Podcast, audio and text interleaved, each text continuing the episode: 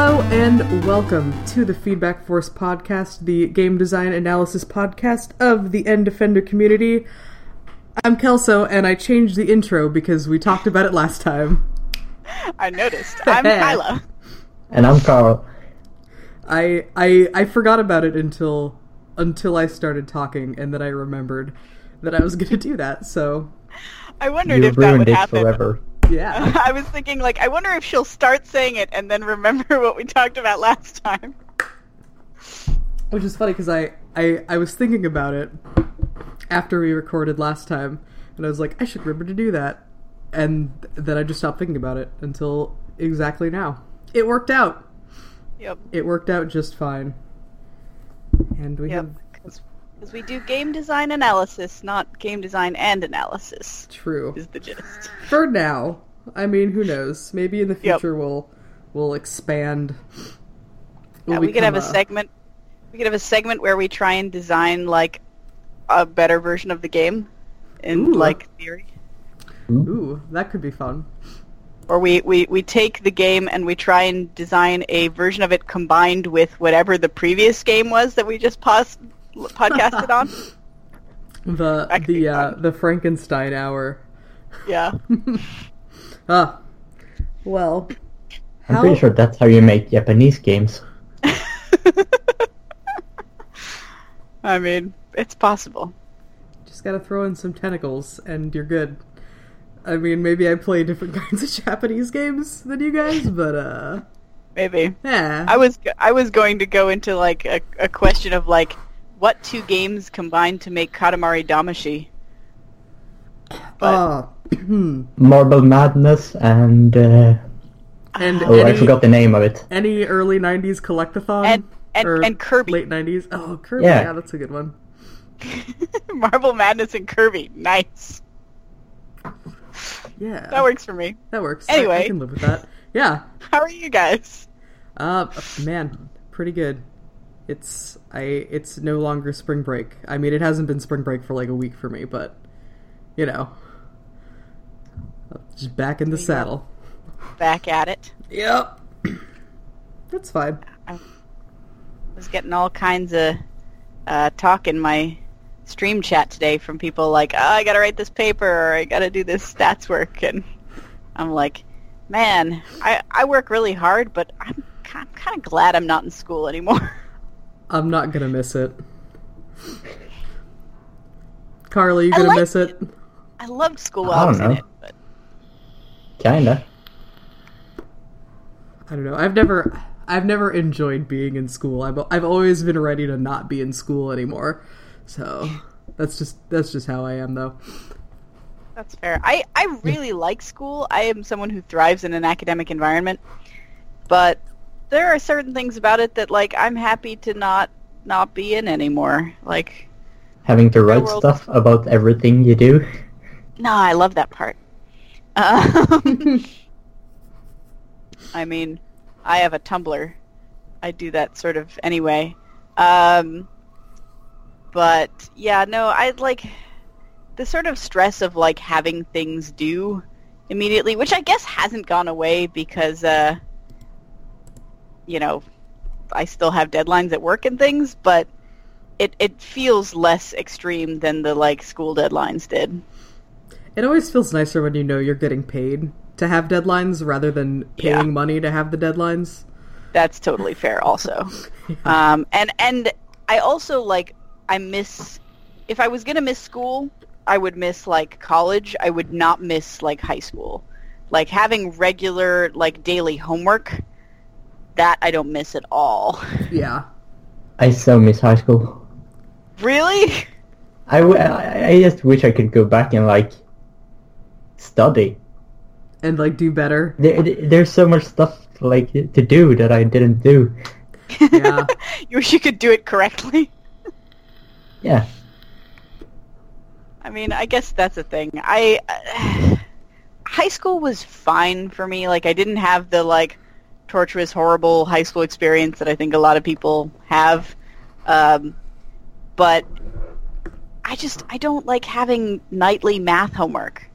Like I am I am so glad to be out of a stage where I like had nightly math homework. Like nightly math homework and like a test every week, or like multiple tests every week that you have to study for, you know, or quizzes, whatever.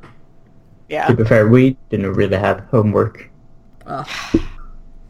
You you Europeans and your excellent schools. Yep. take another Yeah. take another point off for the American school system. My gosh. Hmm. Yep. Uh, everything I've I've read has said that like regular nightly homework is like not actually an effective way of learning. But I mean, yeah. my I don't friends and I sort I of think you could a lot. learn a lot. Uh, yes and no. I think like giving people homework to the point where they don't have time to do things that are not school things is like bad for their development as a person and uh, I don't know, like a not insane stressed out individual.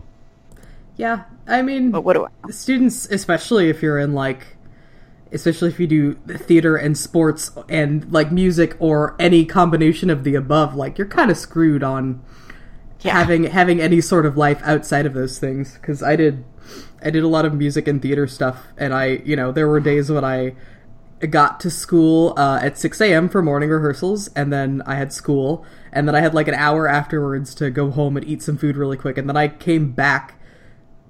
Maybe it was like two hours, and then I came back and I was like at school until 9 p.m. for nighttime rehearsals. It's just like, Yep, I had those days. I had I had like a small, at least one, I think possibly multiple, like small nervous breakdowns because of days like that, oh yeah, where it's like, oh yeah, you have you know, like six thirty flute practice before school, and then you have school, and then you've got theater practice, and then you have like spirit week activities to like work on, and yeah. yeah, I remember, I remember one morning like showing up. Uh, my my early morning was show choir. Um, and I remember like showing up to show choir at 6 a.m. and I hadn't slept the night before because I came home at 9 p.m. and then I had to do a bunch of homework, you know. So I just like, I just broke down and started crying in my car, and then I finally got out of my car and went into the building and like. One of my instructors saw me and she was like, Are you okay? And I'm like, No, I'm not okay.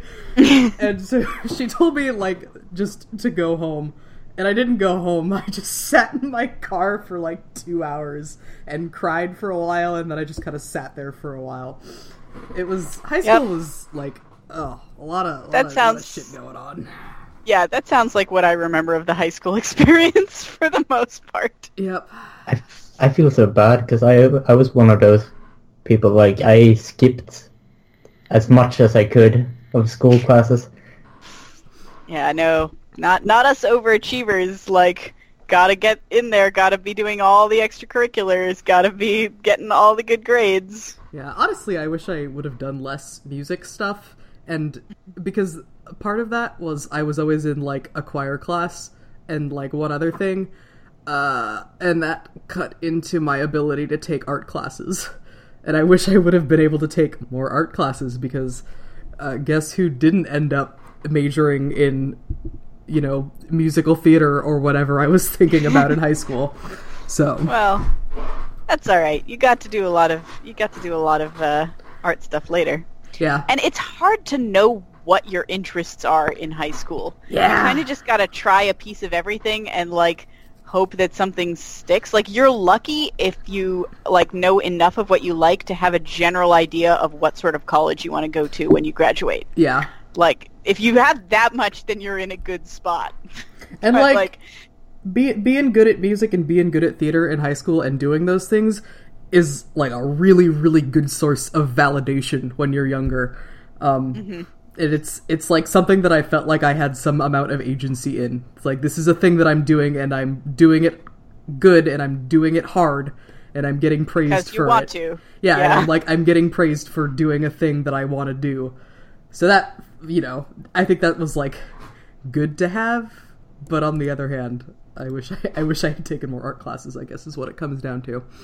I mean, I had a similar experience with like math because I pretty much screwed my grades by not going to school. But math was always like the thing I got like highest grades in, Ugh. and I ended up studying math, which was kind of a mistake. I don't know. It's like, well, I'm good at this, so I guess this is the thing I should be doing. But it's like, yeah, no, actually, not necessarily. exactly my thought process. I Yeah. started studying math because I was good at it. hmm Yep. Yeah.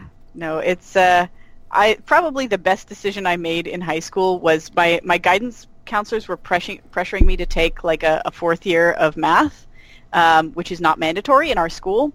And I, I like resisted the pressure and took uh, instead I took a creative writing class and a TV productions class, and that was amazing. like both of them were awesome. Nice. Yeah. I, I'm I'm I took uh I took a couple creative writing classes and those were always fun.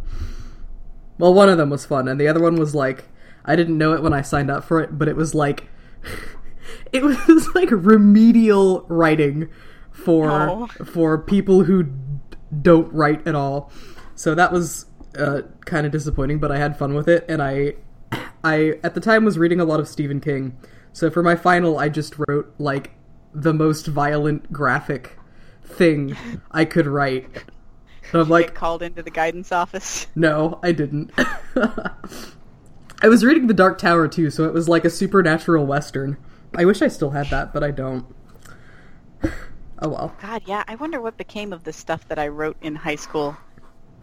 It might be like on a freaking floppy disk somewhere in my parents' house. Hopefully lost forever. Yeah. Well, I, I, you know, I wrote fan fiction in middle school and high school, so that's on the internet. So that's never going away. I know so if I you want to know what a terrible writer I was at age 14, uh, I can't, I physically can't look at, at it anymore. Like I, I tried at one point, to- like I found it and I tried to read it, and it made me like physically uncomfortable to read it, and I had to, st- I had to stop. Yeah, I, I know I wrote some fanfic in middle school. Um, I don't I didn't put it on the internet anywhere. It was mostly just like me and a couple of my friends all wrote fanfic, and we would just like read each other's fanfic. Um, so I'm sort of glad that it's not on the internet, but that you know that was like multiple computers, and uh, I think I think at that point I was working on floppy disks. So Yep. yeah, One of the reasons I can probably never run for office. yeah, I feel it. Although, given given what uh, our current president is like on tape having said, maybe anyone can be president in this country now. Yeah, I mean, who's who's gonna who's gonna like turn their nose up to a little bit of yaoi? You know, Yep. nobody. Say like, listen, listen, our president literally on tape bragging about molesting women. You can't you can't tell me shit about Right. my fan fictions. stop kink shaming me. Damn it. yeah, uh, exactly. Anywho, anywho, um, we played a game. yeah, should we talk about the game? I guess we can talk about the game. I feel like I don't know. This is this has been an amount of talking about non-game things, which is what we usually start with. Yeah, I mean, I can talk about more non-game things, but I'm also ready to talk about this game. Yeah. So All right. yeah, you can intro So it. the game we played, the game we played was called Zoombinis. Uh, it is a remake of the Logical Journey of the Zoombinis, which is a game from 1996, um, made by Broderbund, which I believe is the people who did Myst. I think so. Um, What? but among other among others. But yeah, uh, developer manufacturer Broderbund Software, um, also the Learning Company. But anyway, um, so the logical journey of the Zoombinis uh, was a game where you take a bunch of tiny blue creatures um, from their the place where they are entrapped in a super bad business deal. Which I had forgotten that that was how this game started yeah. um, they've been taken advantage of by uh, by like horrible capitalists. Um, I guess they're pretty capitalist too, so I don't know. Just like they've been they've been taken advantage of by like bad business. By like unscrupulous capitalists. Yeah, and they uh, they need to escape from what is essentially an enslavement um, and journey to their promised land. So they're going from Zoombini Island to Zoombiniville um, to try and uh, and get someplace where they can, you know, they can live their own lives and and do their own sales stuff again. I mean, essentially, essentially they're like breaking a contract, which I think is probably kind of a no-no. But, eh, you know. Yeah, but it sounds like it sounds like the I forget what the name of, was of the like evil people who enslaved them, but it sounds like they were not exactly adhering to the uh, the rules either. Probably. So I'm trying. Yeah, I'm trying. So anyway, uh, the the bloats. I just found it. Is the what they're bloats, called. Yes. yes. Um. So you are they ever mentioned after the intro cutscene? After the intro, nope, not no. that I know of. I did, I haven't actually finished it all the way yet, so I don't know if there's another cutscene at the end. There might be, but uh, it's not about the bloats. It's about the Zoombinis and their logical journey.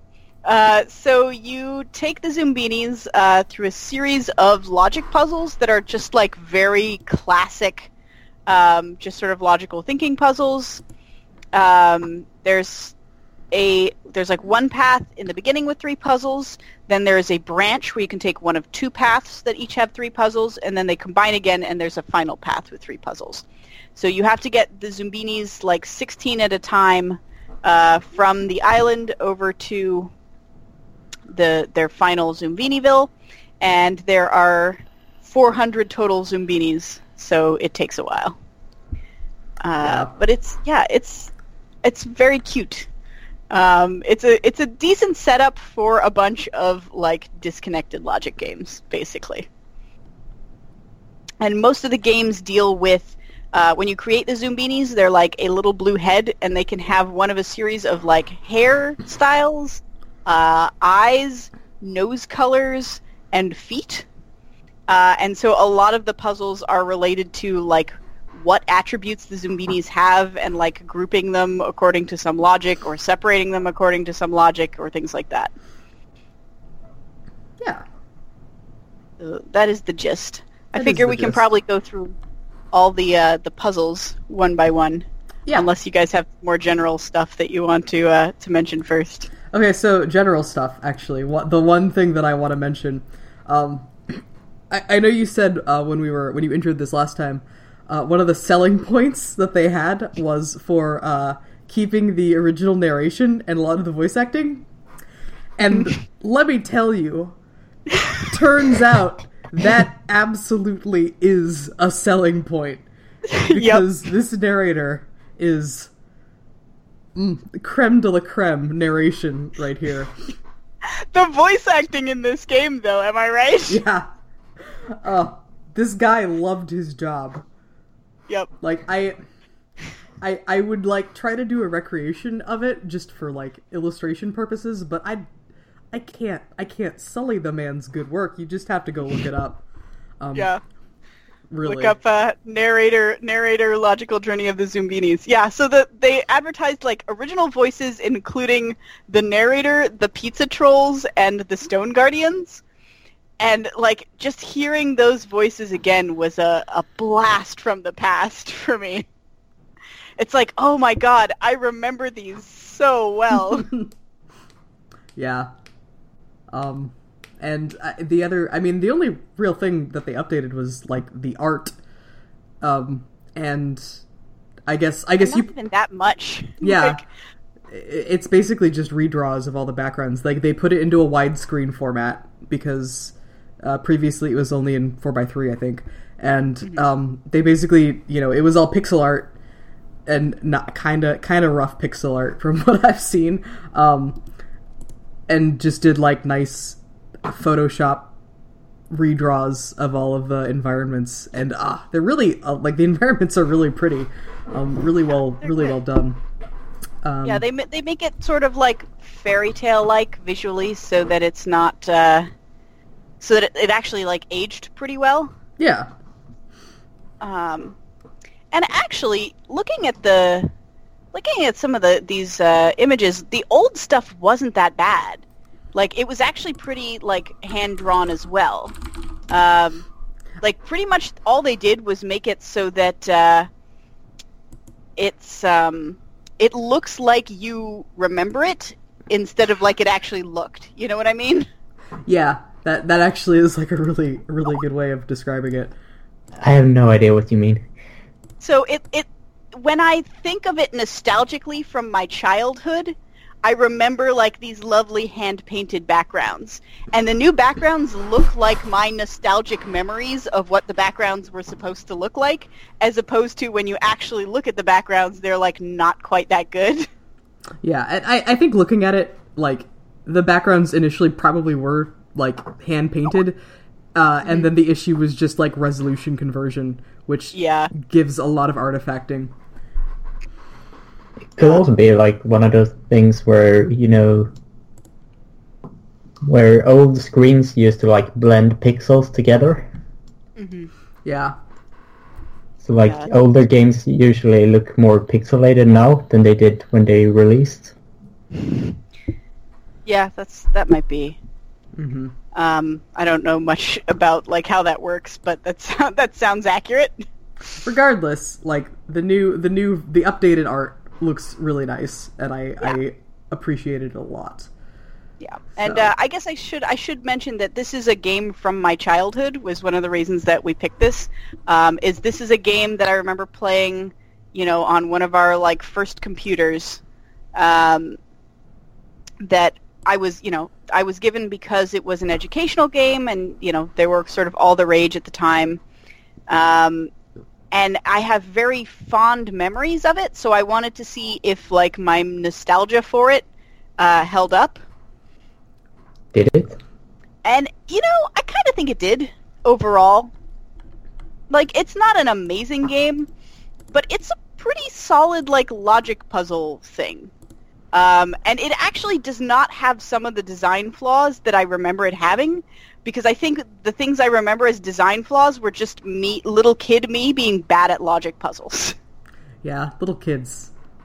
Uh, I- Yeah. you know, a lot of times I would be like on a puzzle and just losing tons of Zoombinis and being like, "Man, I'm I'm 27.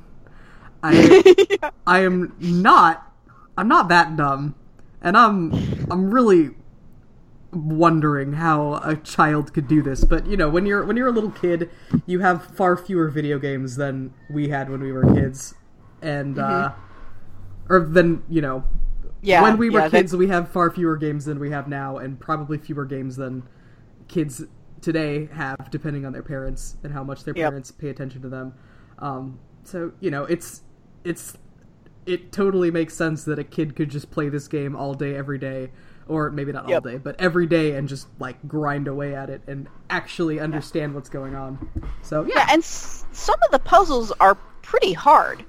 Like there's th- some of them, uh, like s- some of them are pretty like are kind of trivial. Some of them feel a little trial and errory. Like some of them are better than others. yeah, Um, but some of them are like really like interesting and tough and like like feel good when you get the right answer. yeah. Um, I So never I felt that. I don't think. No? They Not even- always felt trivial. Trivial.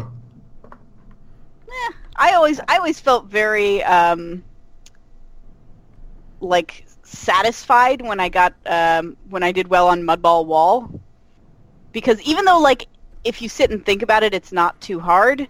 Um, it's still like it feels like you thought you know like you put some thought into it. Um, I've and never, also- I, I never understood that. Mudball And I've- Wall. I never lost a Zoombini on that, but I Ah. never understood it. Maybe Interesting. maybe it just sort of came to you subliminally. Maybe. Um, and also the one with the fleens. I forget what that's actually called. I think it's just Um, called fleens. Uh, that one, that one, I felt like I had to um, actually like sit and sort through my Zoombinis and like decide which ones were likely to be the correct ones and which ones weren't. Um, and they also they, the games change as the difficulty level goes up. So as you go through the puzzles, um, each path, and you've like completed a certain amount of time, uh, a certain number of times, it rises in difficulty. Um, so there's four difficulties. Um, ah, what are they? What are they There's called? uh, there's Because it's uh, they don't, it doesn't start with easy, which is like a silly sort of thing. yeah. I, It's, I I've think got it the starts with Wikipedia not up. so easy. Yeah, so the first one is not so easy. The second one is oh so hard. The third one is very hard, and the fourth one is very, very hard. Yeah. So each time you go up a difficulty level, um, and the paths go up like um, individually. So you might, if you'd like, for instance, at the fork, you do the top path a lot, then the top path will get more difficult, but the bottom path won't. Um, but every time it goes up in difficulty, they like add a new wrinkle to the puzzle. And some of it, it sometimes it doesn't change it that much, but sometimes it really changes it a lot, actually, and like changes the feel of the puzzle. Uh, so I think like that's also kind of an interesting element. Yeah, All right, so you have the wiki open. I do so have the wiki open, so I let's can. uh, let's go through the uh, the puzzles. Okay, so the first puzzle is uh, allergic cliffs, where your Zombies have arrived from their island onto sort of the main landmass, and they come upon a cliff uh, with a with two sort of rickety rope plank bridges, and under each bridge is a face, and uh, each face is allergic to uh, an undefined feature that each of your Zombies has. So, like, say one will not allow Zombies with roller skates to pass. So the roller skate ones have to pass, you know, the second bridge. So you have to figure out um, which which feature or features the bridge is uh, allergic to, so that you can get all your Zombies across. And if they sneeze like five times, I think the bridge goes out, and you just lose all the Zombies that. Uh, Yeah, every time every time they sneeze, like one of the pegs holding the bridge up, like gets blown away, and so if they if they all get blown away, then the bridge collapses, and you have to continue without without the Zoombinis that are left on the far shore. Oh, So sorry, it's it's six pegs, not five. But yeah, six pegs. Yeah. yep. Um, Um, the does it say in the wiki there like what the wrinkles are for the added difficulties? Because I feel like on the hardest difficulty, I never quite figured out like how that what that game worked. Like I was mostly doing that one by trial and error. yeah, I, I felt like the first two puzzles I did a lot of trial and error with. Um, Yeah. I know I know the first one, it only it like it only ran a check on one type of feature. So it Mm-hmm. was only looking at eyes, or it was only looking at hair, or only looking Yeah. at feet. Um, and then the second one, um, I remember It's, it, it it's said it two features. Yeah, so if it has one of two features, um, then it lets you pass. So I'm assuming then it just kind of goes up from there. So one of three features, and then like, well, No, the third one it. is I don't remember uh, what the like third one is. it's allergic to some Zoombinis that don't have two features. Right. So, yeah, that one that one gets a little murky That for means me. three features, right? I think so. Does it? They have four. Do they have four total features? Yes. Zoombinis have yeah, because they've got hair, eyes, noses, and feet.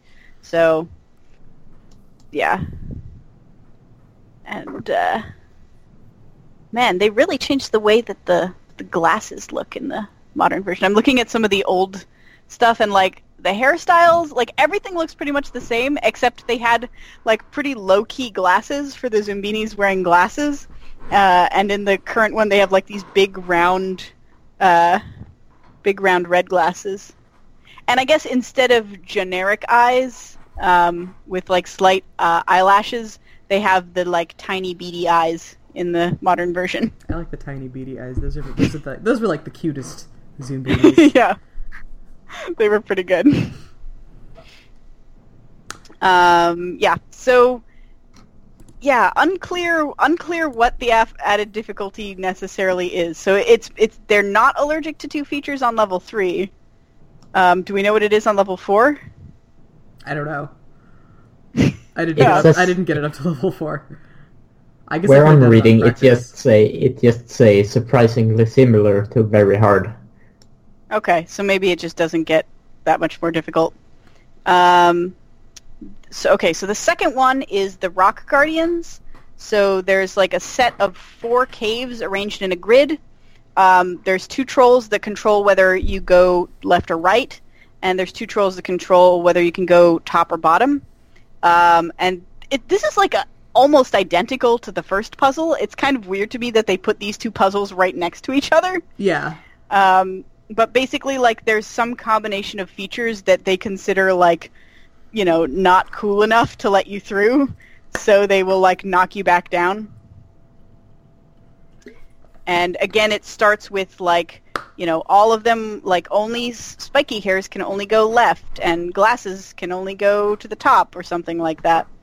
Um, but as it as it goes on, those rules become sort of like more complicated and harder to follow. That's another one that I don't feel like I, I fully understand the rule set. Yeah. I'm reading them very, very hard, and I have still no idea. it's just like combinations of features, and like Yeah. These, Yeah, these I first most- two I, I did a lot of trial and error on. I'm not proud to admit. Yeah, and you can sort of feel it out intuitively a little bit where you're like, okay, this Zoombini is very similar to this other Zoombini, and they let that Zoombini through, so they'll probably let this one through. Yeah.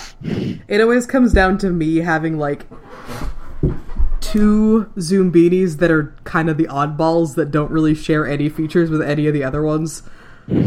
Like I, I feel like there's always one batch where I'll have you know, exactly one with red glasses, or I'll have exactly one with a yellow nose, you know, because Yeah. I, I always just randomize it. I don't Yeah. I don't pick them out because who has time for that? you yeah, didn't has give them to- all a different name. Yeah. yeah. Who has time to individually name and and pr- pick the features for 400 Zoombinis? Yeah, that's that's that's too many Zoombinis. I will I will let RNG take care of it for me. Yeah, they have a they have a roll the dice button where you just press it and it's you can roll for a single Zoombini or you can just hit the roll all button and just randomly generate all your Zoombinis, Yep. which is usually what I ended up doing. Yep. Um, but there was something I was going to say about those guys. I find that one kind of annoying because if you pick the wrong path, it the animation of them getting knocked down the hill takes a while, and so it's like a little bit before you can try again, Yeah. which is always mean- the the worst part of these. That's a common problem It is. I, I throughout feel this game. with- yeah, with- there's a there's a number of puzzles where it's like, uh, this puzzle takes too long. yeah, or or with the cliffs even, you can only have one Zoombini crossing a bridge. Like you can have one Zoombini crossing either bridge. So if you have like if you want to put one on the front bridge and one on the back bridge, the one crossing the front has to get all the way across before the one crossing the back can start. It's Yeah. so th- And I mean, yeah. I, I sort of see, like, I'm sure that had to do with the initial limitations of the system that they, like, can't simultaneously calculate correctness or can't simultaneously animate those heads or Yeah. something like that. And so, uh, and, you and know, it- I it- understand why it's that way, but I could see like an issue arising if you have two Zoombinis crossing sep- uh, separately um, or simultaneously, where if only one of them sneezes, but like you aren't paying enough attention, then you won't know which one sneezed or something Yeah. like that. You know, so it it makes And it's sense. It's, just it's of annoying. remarkably well done such that, uh, as I discovered, because I, I, I got this game from mobile, so I was playing it on the bus constantly. Um, which is why I got as, saved as many Zoombinis as I did. nice because it's been my bus game. But um, I've discovered that you can play it entirely without sound, oh cool um, and it still works just as well. yeah that's Uh, actually really really nice Yeah. So, um, but anyway, the something about the sneezy or the oh yeah. So the the animation speed is a is a I think an overall issue, and they it really could have done with a fast forward button. Like hold Mhm. this button in the corner down to just make everything go faster for a little bit. yeah that would have been yeah that would have been really good for a lot of puzzles Yeah, Yeah.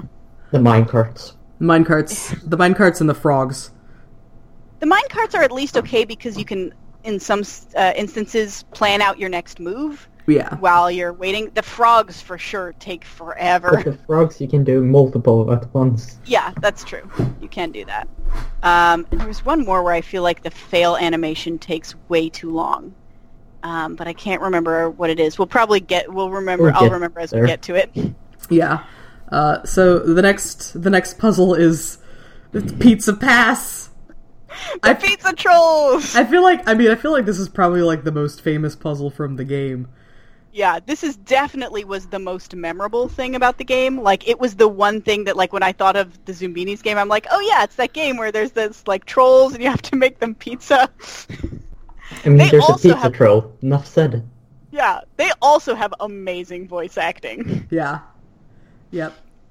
Um, and you can get uh, the the difficulty increase on this one is mostly you get more trolls. Um, you it, there's one of them is you get more uh, topping choices for the pizza, but then like the other ones are just like there's another troll until you have three trolls. Yeah. So uh, in, in Pizza Pass, you start off with one troll. Uh, what's his name? Arno. Arno. And Arno. and next to next to Arno, there is a a pizza making machine. So you get to pick your toppings. There's cheese, I think, peppers, pineapple, pepperoni, and mushrooms to start with. Yep. um, and you just sort of go through in process of elimination um, what kind of pizza he wants. So if if say you only put cheese on the pizza and you give it to him and he'll say, "Well, give me more toppings," and he'll throw the pizza into a pile indicating this one needs more toppings. If you put on like pineapple and he doesn't like pineapple, he'll say, "There's something here that I don't like," and he'll throw it into a separate pile that indicates there's something here that I won't eat. So you kind of have to like process of elimination it until you find Yep. the pizza he wants. And then when the second pizza troll is present, I think her name is what is it here? Uh, Willa. Uh, then you get Willa is my spirit animal. I Yeah. love her. I was I was at uh, I was at work the other day and there was like some free food out on the counter and like like one of them was like I don't know ham sandwiches or something and I was looking at it and I like in my mind I was going to myself there's something on this I won't eat. this topping. yeah.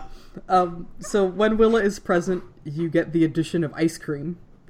Mm-hmm. Um, and also, the, so the thing with with Willa and Arno, the pizza that Arno likes, the pizza ice cream combination that Arno likes, Willa will only eat the exact opposite combination.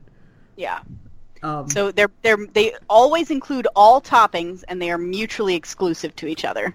Which I didn't realize as a kid, which made that game much harder for yeah, me. it it took me maybe maybe two two runs through that before I figured out that they were mutually exclusive.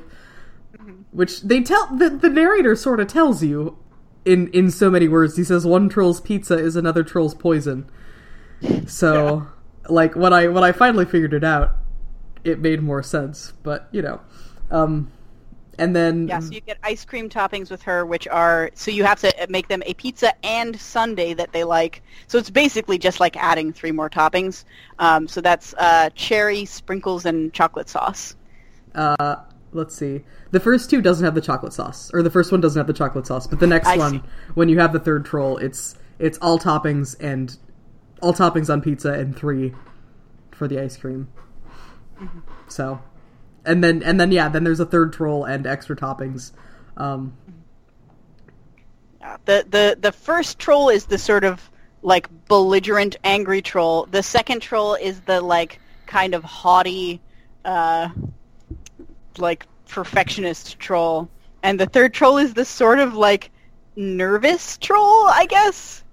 He's like kind of uh, he's kind of picky, and he can be mean. He can be kind of an ass too, though sometimes. But he's more like, you know, if you get the wrong thing, he'll be like, "Uh oh," or like, "There's something on there I don't want." You know, like so is he just like neurotic? Maybe. a little bit. Yeah, he comes yeah. across as a little more neurotic. Yeah. So, so that's the first the first path. Um, Yep. So And they have they have amazing voices, all three of them. Yes. But mostly the first, like I think in in descending order. Like the first guy is the best, and then the second one is the second best, and then the third one's like not quite as great. Yeah. Um. So so when the difficulty goes up, the difficulty of all of those puzzles will go up at once. Is Yeah. basically how it works. They sort of come in sets. Um, because they're all on the same part of the path. Yes. So then you get to a little a little campsite where you can store any extra zoombinis like Yeah, they're they're basically like checkpoints. So you Yeah. you have to do each like map segment in one go. Um, but then you can like go back and redo that map segment again with a new group if you want, and like the Zoombinis get like accumulate at this at the campsite as you go through there. and you you can't start a new path segment without 16 Zoombinis. So if you have lost Zoombinis on the first chunk of the path, then you have to go back and bring in another chunk of and, and bring in another batch so that Yeah. you have a total of 16 or more. So you take 16 and then the rest of them you can just sort of store at this at this campsite. Which actually, speaking of losing Zoombinis, that reminds me. Um, is it possible to lose Zoombinis on the like four caves puzzle? Because I like no matter how badly I did, I never lost a Zoombini there. Yeah, I, I actually I Yes, never did either, and I just it, I looked it up, and it says uh, the player has many chances to find the right cave for each Zoombini before a rock slide tumbles down from above and seals the cave paths, leaving behind those who have not entered a cave. So it's another like all or nothing, Yeah. not all or nothing, I guess, but No, I yeah, it is all it- or nothing. it- it like locks it, you out, stops basically. abruptly anybody you haven't gotten yet. yeah. Um. So Right, so then then comes the path split. Oh, but so actually the campsites are kind of cute. Um, I don't know if you noticed this, but there are like little hidden Easter eggs all over the campsites if Oh, you I click on didn't. things. oh, Click on stuff, yeah. now I need to go back and do that. Yeah, there's a there's an achievement for uh, for getting each of the the sets um, for all the stuff at each of the two campsites. Oh man, I need to I need to go back to That there. interesting though. No, they're I mean they're just they're just kind of like pithy little animations. Yeah, but I like uh, I like stuff like that, so I'll probably at least Yeah. just go back and and uh, Click on stuff. click around. Yeah, click around until Yeah. I find the things. So, which uh, do we want to do, the bayou or the forest first? Uh, let's do the bayou first, Okay. which is the upper path. Yes. So, also I like I I like how they're kind of each path is like themed. It's sort of Yeah. it's good, I guess. It's Yeah, not so much, but it's cute. Yeah, the bayou is like the swamp area. hmm So like the the first area is like the cliffs area. Then you can either go swamp or forest, and then there's like the ruins is like the final area, I guess. Yeah, ruins or, or caves or something. Um, Yeah. So the first one in the bayou is Captain Cajun's ferry boat. So you Which is find one uh, of the few puzzles that it's possible to come into it with an unsolvable state, yeah uh, with a not completely solvable state, which I did once just to check to see what would happen. And then I looked at the description, and they're like, in very rare cases, it may not be possible to get all Zoombinis across. And I'm like, oh, all right. yeah. A couple times I did it where it probably wasn't unsolvable, but I just got tired of like moving my Zoombinis around, so I left one behind. Sorry, guy. Um, He just he just goes back to the nearest campsite. It's fine, or to the island, I think, which whichever. He goes back to somewhere. He doesn't. They don't die. Zoombinis. Well, they yeah, if they they go back to the campsite, if they're beyond the campsite, if they're in the first section, they go back to the island. Okay, that's what it is. Yeah, Yeah. Zoombinis uh, don't die, so that's nice. Um, Yeah. So, what you do is there's a, a a ferryman who will take you across to the next part of the the swamp, I guess, um, and you have to you have to arrange your Zoombinis on his boat so that uh, the Zoombini or Zoombinis next to them have a feature, at least one feature in common. So the first one, you sort of just get like a horseshoe, so that your Zoombinis basically only have to match the one on either side of them, to their left or to their right. Um, and then it then it changes up the grid. So on the next set, you have to match like They're like sitting in two long rows, I think. yeah. So they So have you to have to match left, right, but also up, down. hmm Or well, yeah, up, yeah, up, I guess, in one other direction. Yes, and then and then so on. So the next, so let's see, that's a, a two by eight grid, and then on very hard, it's a four by four grid. So they've got one Zoombini basically, or they they could be up to adjacent to up to four other Zoombinis. Um, Oh, and then very very hard is still four by four, but with the rows slightly shifted to make a rhombus shape, so each Zoombini is adjacent to up to six others. That sounds like a nightmare. Yeah, that yeah, sounds really that tough. sounds horrible. Yeah. I remember, and I didn't get this far uh, this time around, um, but I remember as a kid um, giving up on one of those, one of the two paths, and just doing the other one because there was one puzzle that was like so hard I just couldn't do it. But I don't remember which puzzle. Yeah. So Well, I mean, when you get to that stage, it's just like it's gonna be easier to just do every Zoombini the same, like have them all be the same. you can't, um, so you can't make Zoombinis with uh, from on the island with identical features. Uh, Oh, you like, can. you can't. You can you can give them all except one. So you could make like, um, you know, all all the same hair, eyes, and feet, and they just have different nose colors or whatever. But you're not allowed to start a journey with two identical Zoombinis. If you end up with identical Zoombinis at a campfire, they can both move on together. Um, but yeah, you can't you can't form them that way. huh. So I'm watch I'm watching a screenshot here where Mm-hmm. there is identical Zoombinis, but this is the old version. Yeah, maybe. Um, is it which puzzle is it at? It's on this puzzle. Like Uh, so it's possible that they might have done like one Zoombini on, like in the first path, like six, you know, like sixteen groups that each have yeah, I identical guess. characters, and then at the campsite you just rearrange them so that you have one group of sixteen identical characters. Hmm. Pretty sneaky, That- sis. That's a lot of work. Yeah, Yeah, that that's seems, a lot of work. That seems like a lot of a lot more planning than just banging your head against the puzzle until you solve it. Um, Yeah, the one group of Zoombinis I actually handmade was the one where I was testing this puzzle to see if, like, it was possible that you you just got into an auto lose state. So I made, I specifically made a group of Zoombinis where there was one Zoombini that had nothing in common with any of the others. oh yeah. Uh, so I could take it along and see what would happen. And it's just like, yeah, you just have to leave that Zoombini behind. Sorry. Jeez. So I'm wondering if, like, I'm Did you wondering if, name like, him? when you, uh, no, no, I, I, I let them auto-generate names. Um, but the, uh, I'm wondering when you get towards the end of the game because I have a vague memory of like once you get to the end, you like you don't generate more than 400 Zoombinis like total, so you can take like smaller than 16 groups with you at the very end. So I'm wondering how that works. If you just like have to wait until he's by himself or something like that, if you ended up that way. Interesting. But maybe it's just a rare enough case that they don't consider it like necessary to account for. yeah, I don't know. Hmm. So. But anyway, Yeah. So that's the first Bayou Yes. puzzle. Uh, the second bayou is called Titanic Tattooed Toads. Wow. um, so the the main feature of the screen is a giant grid of lily pads, and the lily pads each have a little symbol on it. The symbol can be in varying colors, and then the lily pad itself is a specific shape, um, out of like three or four shapes. So you have to pick a toad, and the toads are arranged by color lily pad shape and symbol shape. So They can only step on lily pads that match whatever their tattoo is. So Yeah. if they are, for instance, a red striped frog, they can only go on lily pads that have a red shape.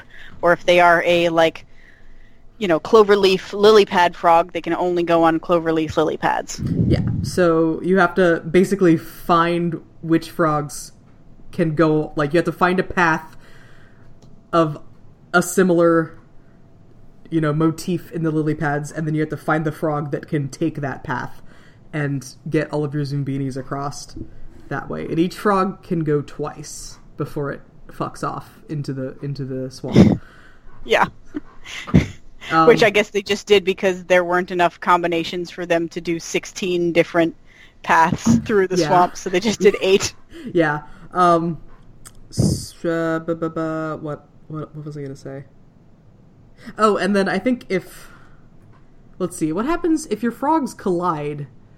They just do they just They like just- turn around? Yeah, they just turn around and start going backwards, and then when they hit the the other end, they just turn around again. So it just takes longer. Okay. And then if you get them stuck um, stuck on a on a path that they can't actually finish all the way to the other side, then they just hop back and forth forever, and that Zoombini is lost. yeah. Whoops. So, That Zoombini is stuck in eternal hopitude. yep. Too bad. Oh, well, at least he's got a friend, a mm-hmm. giant toad friend. This this like I avoided the bayou because this puzzle stresses me out. It's not difficult, and it's not like there's there's no time constraint. There's no time pressure, but just like staring at all of those lily pads. And like, I I avoided this one because it, it takes so long for the yeah. frogs to get across. that that and, also like, sucks. Yeah. so this was not one of my favorite ones just because just because there's so much so much to take in and i'm constantly second guessing myself like worried that my zoombinis are going to be just uh, trapped forever on on the back of a toad So weirdly, when this when this levels up in difficulty, I feel like it gets easier. Um, because the next thing you get is a magic wand that lets you swap lily pads. huh Which, if you're in a if you're in a lose state, lets you get yourself out of a lose state by swapping it, you know, swapping in a place where the path will then be correct. i mean i guess i guess that does make it easier but it also it also introduces an added level of complexity Yeah. So not all the there's paths are fewer there. paths. Yeah. So you have to make some paths because not all the paths are there to begin with. Do you have um I got this one up to the second level, but I never actually played it on the second level. Um because, you know, like I said, I, I avoided the the Bayou ones. Um uh do you have an unlimited number of lily pad switches? As No. far as I can tell, like I never use them all up, and there's no obvious way of uh, of There's- telling how yeah. many you have left. So, but Carl, you say you can run out. I think so. It says limited charge here. Okay. Okay. So yeah, maybe you have fewer charges uh, as the difficulty goes up. Um, but I yeah, I never ran out of charges, and there's no like, there's nothing indicating like normally they're pretty good about telegraphing stuff to you in this game. Like it's pretty even though there's no instructions on any of the puzzles, you have to sort of discover them by trial and error. It it becomes pretty clear pretty quick what you have to do. So I was expecting if the the wand was going to run out of charges that there would be some visual indicator that it was getting low. Um, but I never saw one, so I don't know. Okay. Also, there's when the difficulty goes up, there's crabs that apparently I don't think I saw the crabs. they jump from top to bottom. I think. And can they like knock your Zoombini off a off a frog or Yes, I think so. Something like that. interesting? I hate it when they when they make It- when they make you do it- timing. Cuz there's there's Yeah. the the bubble puzzle also has an Yeah. element of timing that that screwed me up on uh more than one occasion, but we'll get to that. Yep. Um, see, is there anything else we want to say about About Titanic frog? tattooed toads? No. Nah, not really. The Okay. fairy that drops off the wand is very strange looking. It's like a weird like doodlebug thing. But anyway, No, I'm just like looking it up really quick. Uh the Titanic oh, yeah, I see it now. That's that's interesting. toads fairy. Yeah, he's a he's an odd looking duck. Yeah. okay. Well, that was a nice diversion. I don't know. He looks like he looks like a like a Sesame Street character. Yeah, he kind of does. Huh. Um, okay, so then the the final puzzle in the Bayou segment is called Stone Rise, and your Zoombinis come up to sort of a it's like a hex grid of stones, and you have to match them by whatever feature is indicated. So there will be like these these two stones you have to have uh, like the eyes in common, and these two you have to have the hair in common. Um, so You're, I think the the central metaphor is intended to be that you're like forming a circuit, and like Yeah. the circuit will not complete unless there's like Zoombinis with the correct attributes matching each other next to each other. yeah, that seems right because if you if you put them on the wrong square, they get electrocuted and and fly fly back off to the side. Um, so yeah, this is just another another matching one, um, trying to get the correct configuration so that all of your Zoombinis are matched to another Zoombini. Um, how? d- Um, well, I guess you wouldn't know how this one worked with your unmatchable Zoombini because it didn't it didn't make it past the Yeah. ferry boat. yeah. Um, although when when you have an odd number of Zoombinis, one of the one of the little hex hex spots will actually have a third connection, so that you're yeah. you're Or there will be out. one all on its own at the bottom. Oh, I've never. Okay, yeah, I've never had that, but I've only had the other one. Probably if. So that's probably what they do if there's an odd one that can't match. Maybe, maybe they have Yeah. different configurations for different situations. Um, so yeah, and then when you get them when you get them all matched up, the the stone sort of rises, and they they can cross to the top of the ledge that they couldn't reach previously. I don't know. Not a whole lot to this puzzle. It's it's Yeah. pretty straightforward. I, I I liked before. I really love this puzzle. this is the one I like. yeah, this Yeah. out, that- I out find of that one kind of satisfying too. yeah out of all of the the Bayou puzzles, I think this is my my favorite. I didn't. I don't mind the ferry boat one, but I just I just avoid them because the toads, the toads, Yeah. man, I can't deal with it. Yeah. I feel like the toads may have been the one that I avoided as a as a child because it got too hard eventually, but maybe not. yeah. Um, but yeah, no, it's uh, it's kind of satisfying. And as you get as you level up the difficulty on this one, there are more consecutive connections. So like you have to have these two need to share a nose, and then next to that are two that need to share like a hairstyle, Mhm. and you know, and the the chains just get longer. Yeah. So it's like it's like a more complicated sort of ver- well, I don't know. I don't know necessarily if more complicated is the right word. But yeah. Uh, a more complicated variation. version of the ferry boat. Yeah, a, a variation of it. Yeah, the bayou is called Who's Bayou, by the way, which is a cute pun because it's Oh. about you know Zoombinis being next to each other. okay, yeah, that I I I never actually like noted that that was the name. That's cute though. Yeah. That's cuter than uh, the next set of puzzles or the alternate set of puzzles to those, which is in the deep dark forest, and that is not a pun. No, it's just a deep dark forest. And puns always win. Yep. Um, so Yeah, If- but the next puzzle is a pun. yes, the next puzzle is. Wait, is it fleens? It's fleens. They How is flee. that a? Oh, Oh, maybe I guess so. I can see. Yeah, huh. Um, so if if you decided to go south instead of north, and you go into the forest instead of the bayou. Um, and your first puzzle is just just fleens, where you you They're like alternate universe Zoombinis. Yeah, they're they're like uh they're like dark Zoombinis. They they're a little they're Shadow little, Realm Zoombinis. yeah, they're a little edgier looking than Zoombinis. Um, punk Zoombinis. There's a Yeah. There's a thing in that the voiceover says at some point about like how they may have at one time had a common ancestor or something like that. that makes sense. The fleens should get a spin-off. yeah, they should. It's it's funny too when you when you go up to uh, the pizza troll. The pizza troll says, I don't know if he says it all the time, but sometimes he says, "Fleens, you're not fleens." And then he, Whoever you are, Yeah. make me a pizza. so I guess I guess the fleens also had to make him pizzas at one point. Yep. He's just just never the the unending hunger for for, for of pizzas. Arno.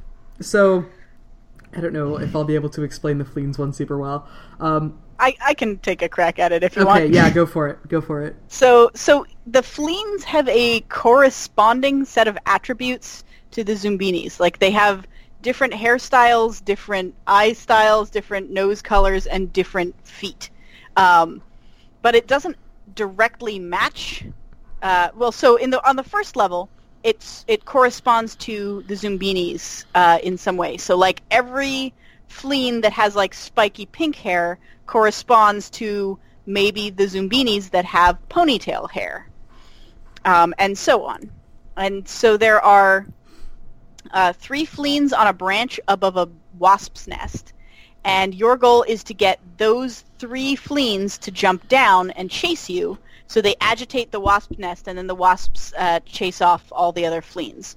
Um, but there's a whole ton of other fleens to the side that are not above a wasp's nest, and if you uh, get those fleens to chase you, then they will just chase you up a tree, tree branch, and the tree branch can only hold so many Zoombinis before it collapses. Uh, well, it doesn't collapse. It just uh, the Zoombinis fall off the end of the tree branch because they're too far out, and uh, they get chased back to the campfire by the fleens. Um, so your goal is to find the three Zoombinis with attributes that match the three fleens that are standing uh, above the wasp's nest. And so you do it by process of elimination like, okay, so if I have, you know, there are five fleens on the screen that have pink hair. So what hairstyle do I have five of in my Zoombini party? And I usually, because you're allowed to like move the Zoombinis a little bit in the resting area without uh, putting them forward, I would like sort my Zoombinis into piles. right? So like, okay, Yeah. let me put all the blue noses over here and all the green noses over here, and and uh, as the, as it gets more difficult, the um, the attributes stop corresponding to necessarily the same. So it's not necessarily that hair always corresponds to hair. It might be that like the fleen eyes correspond to Zoombini feet, or something like that, um, which makes it a little bit harder to to to tell without sitting and sort of pondering it. Yeah. Yeah. I don't know the exact difficulty gradations of like presumably there's other things. Yeah. I um I think the number of Zoombinis that can be on the tree branch is also a factor.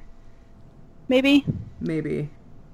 because I feel like I could Uh. get like five or six the first time, and then only um, like four of them after that. Yeah, maybe. I'm not sure. It only says 6 here, but that that could be that it that Mm-hmm. it changes. I mean, this Wikipedia Wikipedia isn't like super thorough, and I'm not on. I don't know if there is like the official Zoombinis wiki. I wouldn't be surprised. Oh Um, man, is there? there- okay, me- uh, I, okay. I, I, I, I've found the page and uh, uh, remind me to tell you, like at the end, um, I've discovered that there are some sequels to this. Yeah, I see. uh, I see there are sequels here as well, which I'm I'm intrigued by, but also not that intrigued. Uh, not Yeah. intrigued enough to play them. Um, Yep, basically. Yeah, so that's the the fleens, and then you get to a. Mm, you get to uh the hotel Dimensia. Demenci- dementia. I'm not sure if they're trying to make it sound like dementia. Um, if that's if that's a pun, I'm not sure. Um, and that's basically that's another like sorting puzzle where Yeah. your Zoombinis. Um, there are, are I think five. There are like five hotel rooms, and Yeah, your there's- have to have some corresponding feature or features.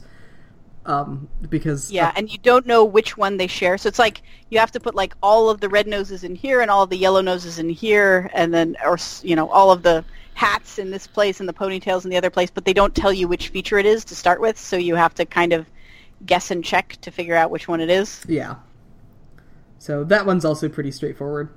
Yep, Um, and every time you you try one option, the clock uh, you fail an option, the clock ticks forward, and you have to do it all before the the hotel closes. because the hotel owner has has has band rehearsal or something. Yeah, Yeah. yeah. Just just no explanation. She's just a squirrel who is in a band. Um, Yep. and has to go to rehearsal. So Yep. you know. Um, Yep, exactly. Yeah. Um, so the this one, as you as it gets more difficulty, uh, instead of just being a row, it becomes a grid of doors, and they're separated based on two qualities. And then some of the doors get um, like they, she says, fleens broke in and like messed up the place. So some of the doors are like uh, cordoned off, like they they've got, they're boarded up.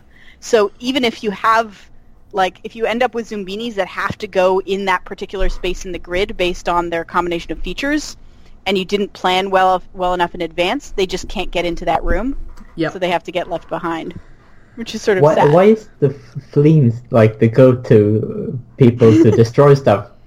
And They're they punks. never. Did you not they- see their hair? Yeah, but they never mentioned the bloats. I know, right? You have this ready-made villain that uh, is like the instigators, but no, they're too busy being on Zoombini Island and uh, and uh, like roughing up the Zoombinis, I guess. I guess. Yeah. They're too busy. They're too busy oppressing a people.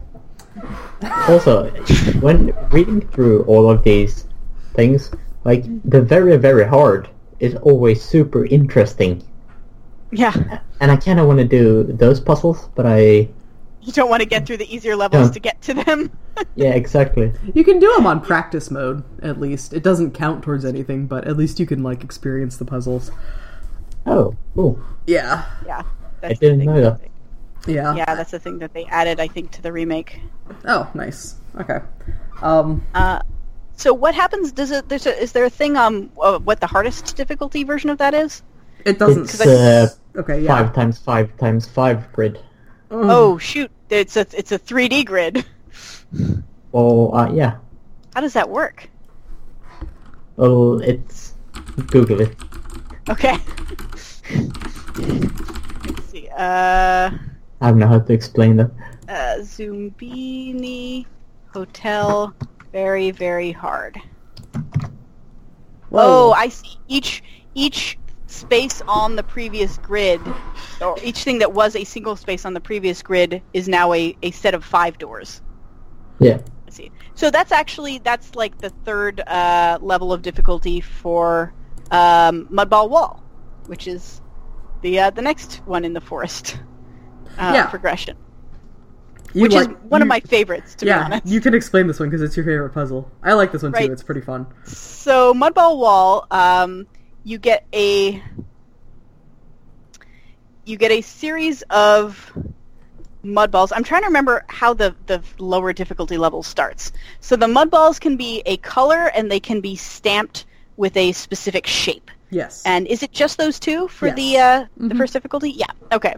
Um, so there's like a little machine that like you know empties a little. Uh, it has like a little round sphere full of mud, and it like sucks up some mud, and it creates a little mud ball, and it stamps it with a shape.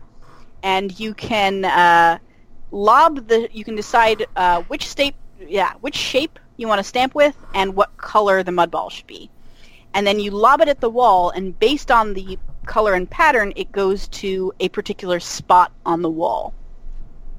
Um, some of the spots on the wall have like dots on them, and if you hit a spot with the dots, it catapults some of your zoombinis up, up to the top of a ledge. Um, so if you hit a spot with three dots, you get three zoombinis, and two dots is two zoombinis, and so on. Um, so the goal is to hit um, all the, the spaces that have dots on them, but eventually the little bowl of mud runs out, so you have a limited number of mud balls with which to hit them. So you have to figure out where the mud balls are going to land. Um, and to start with, it's just a matter of like, uh, you know, like color determines row and shape determines column, basically, which is pretty simple. Simple. yeah. Um, as you go on, you get the ability to fill in the shape with another color. So there's like three attributes. Um, and you also get, uh, I think the next, actually the next difficulty up is uh, one of them, one of the things determines row. The other one doesn't exactly determine column, but it's like always in the same order. So for instance, green is always above red, is always above pink, is always above blue.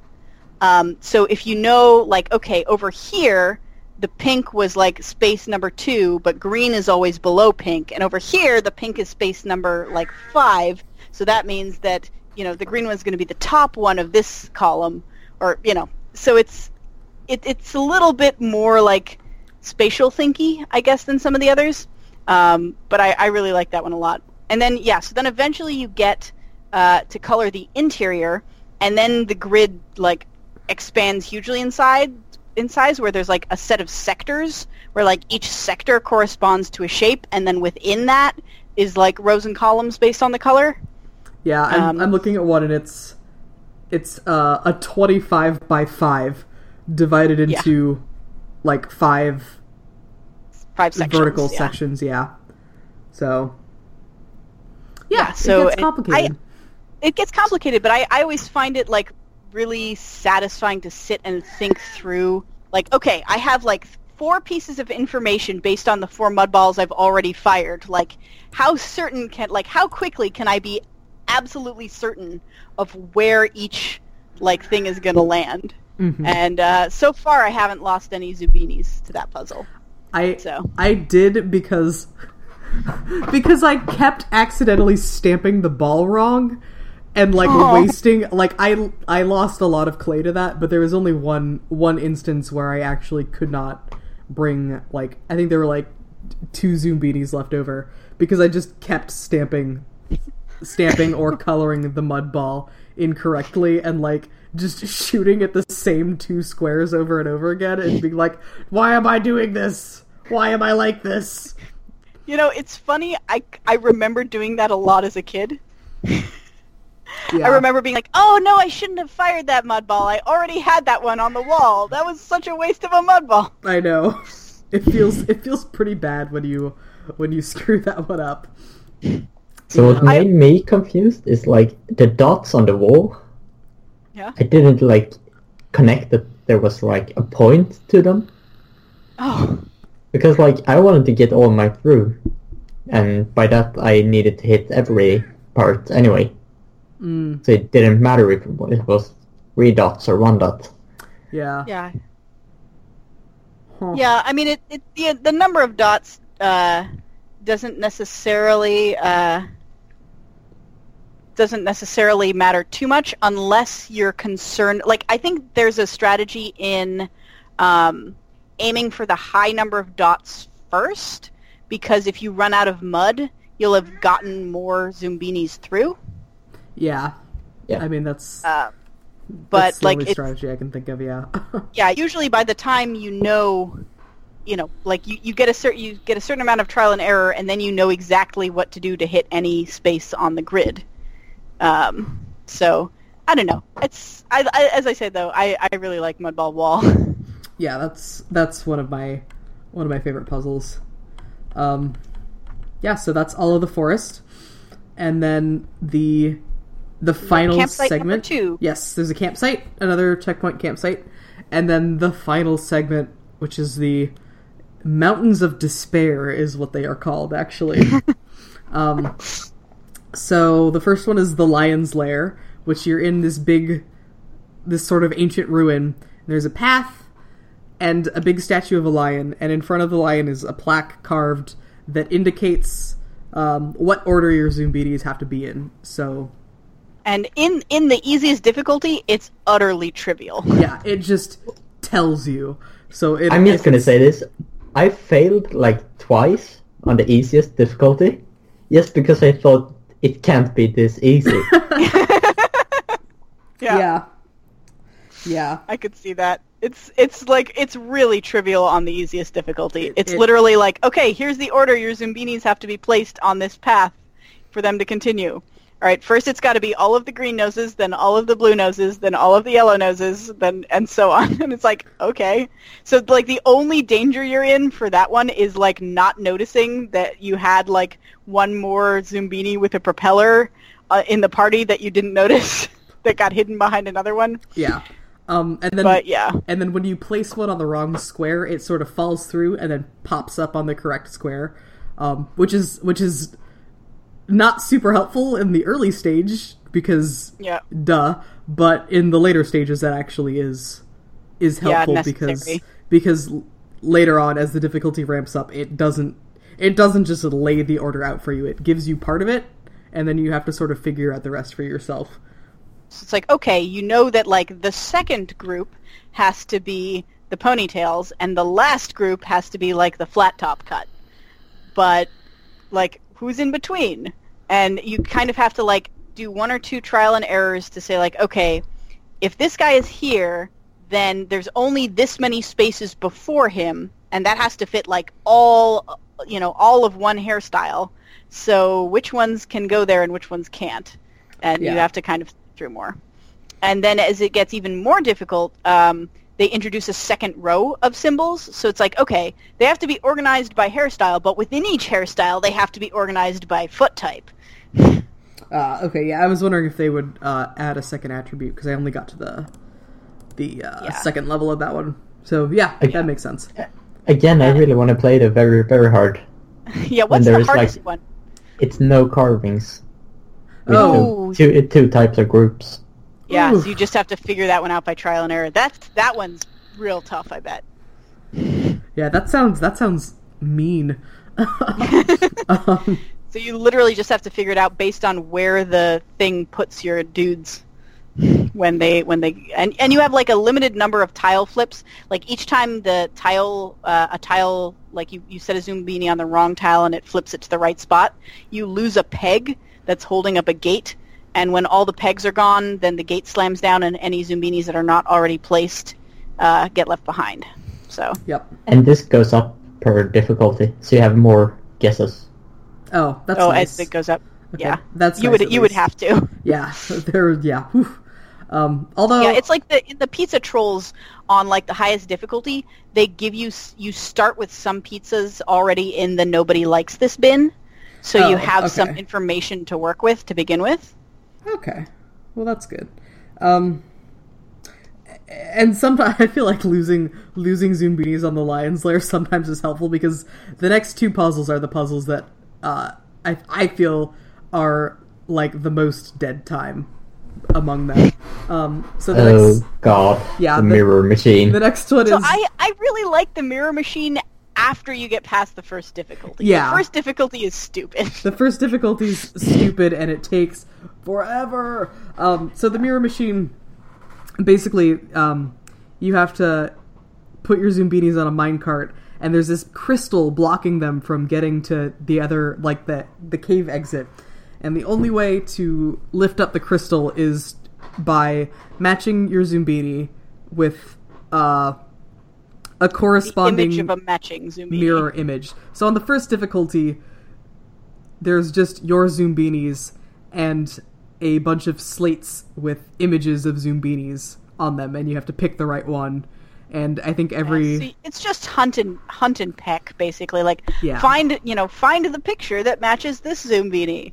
Like Yeah. and it's like okay, like this isn't a and logic every puzzle. time you do, you have to watch this long ass animation yeah and do this 16 times. yeah Yep. doing that with 16 Zoombinis gets to be uh, a chore.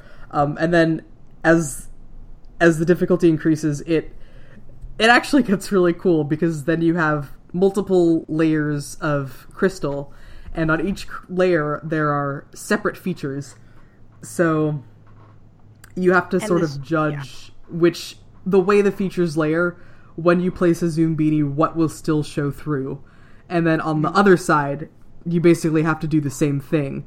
There are different features layered and different features on the the zoombini that you put on the opposite side. So you have to make them match by combining basically features and knowing Yeah. how they layer together Yeah, so the the closer a a slab is to the central crystal, the more it takes precedence. So like if I have a Zoombini that has like a hat, but there's a slab in front of that Zoombini that has a pigtail, then the image that gets projected on the crystal is going to have the pigtail. hmm Um, and sometimes, like, you'll have multiple slabs that have, like, hair or roller skates or something in an attempt to kind of trick you. yeah they they, And you they have to try say, to like, okay, bamboozle Yeah, you're like, okay, the final image is going to have this set and this set and this set. So I need a Zoombini. So actually, it doesn't matter what Zoombini like I I place like what their hair is, but they have to have a blue nose and they have to have like feet that match the Zoombini on, that I'm going to put on the other side. Yeah, so so part of it is knowing what features you need to put down, and the other part of it is finding a Zoombini that has those features and just ignoring everything that doesn't doesn't correspond to either of those things on both sides.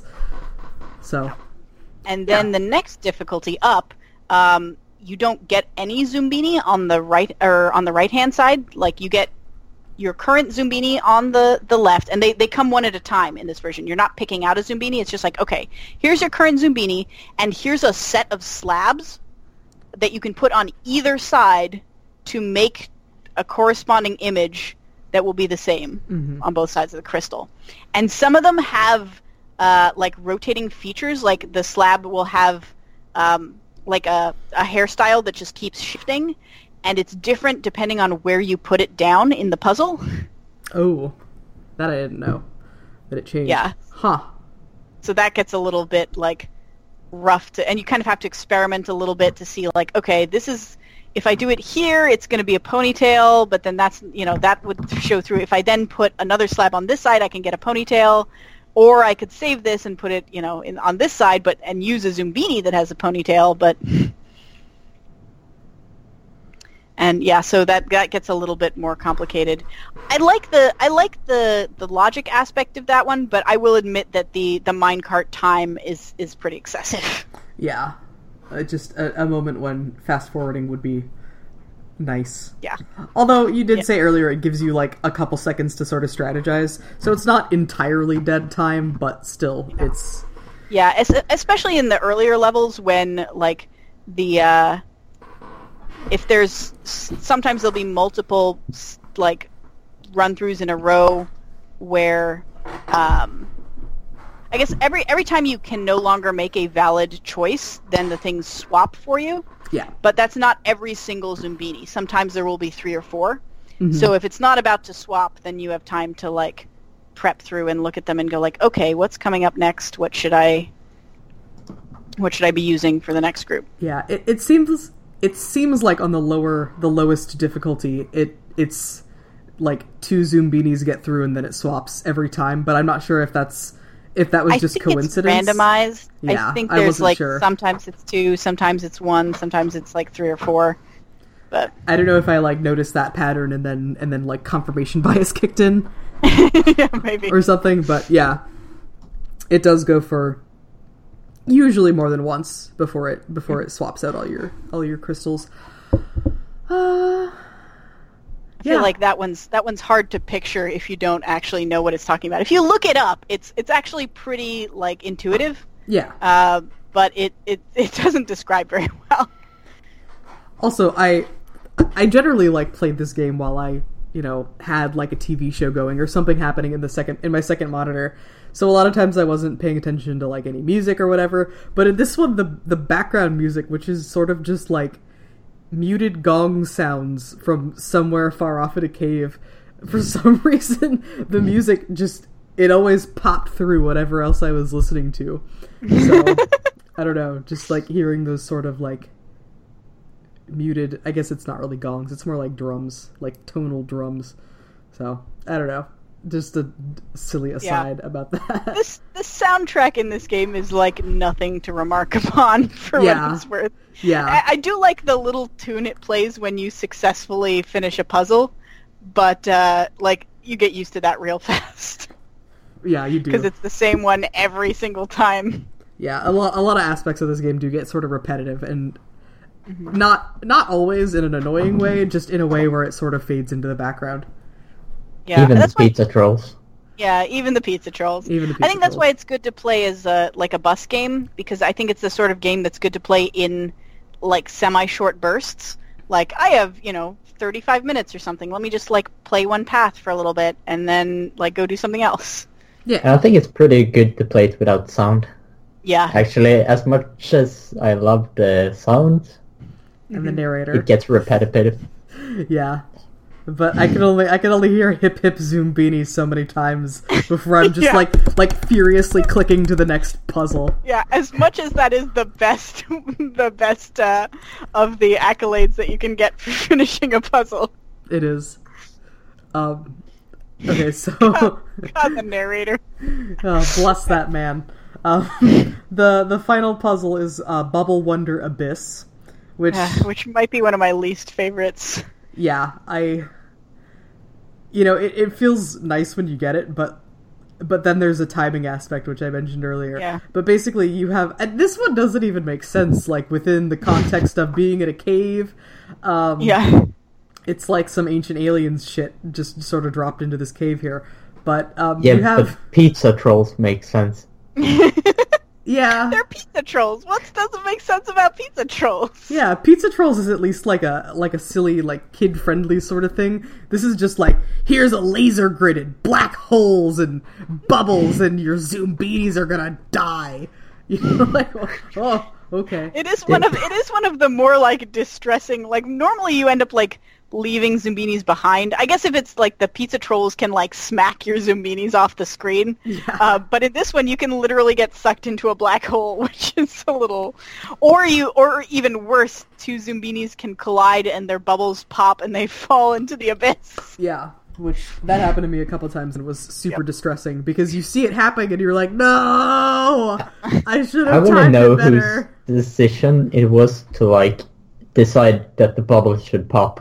Yeah, Yeah. I was really That just means you can't like do all of them at once, yeah, Yeah. that just means it takes more time. So okay, just and uh, it takes forever to wait. It Yeah. does. So the way this puzzle works is there's a grid, um, and there's a few points where you can put your Zoombinis onto the grid, and you you put them onto the grid by like setting them on a switch, and they inflate a bubble and jump into the bubble and float, and they will float in the direction that they are sent from the switch. It's it's like a laser grid over a deep abyss, Yeah.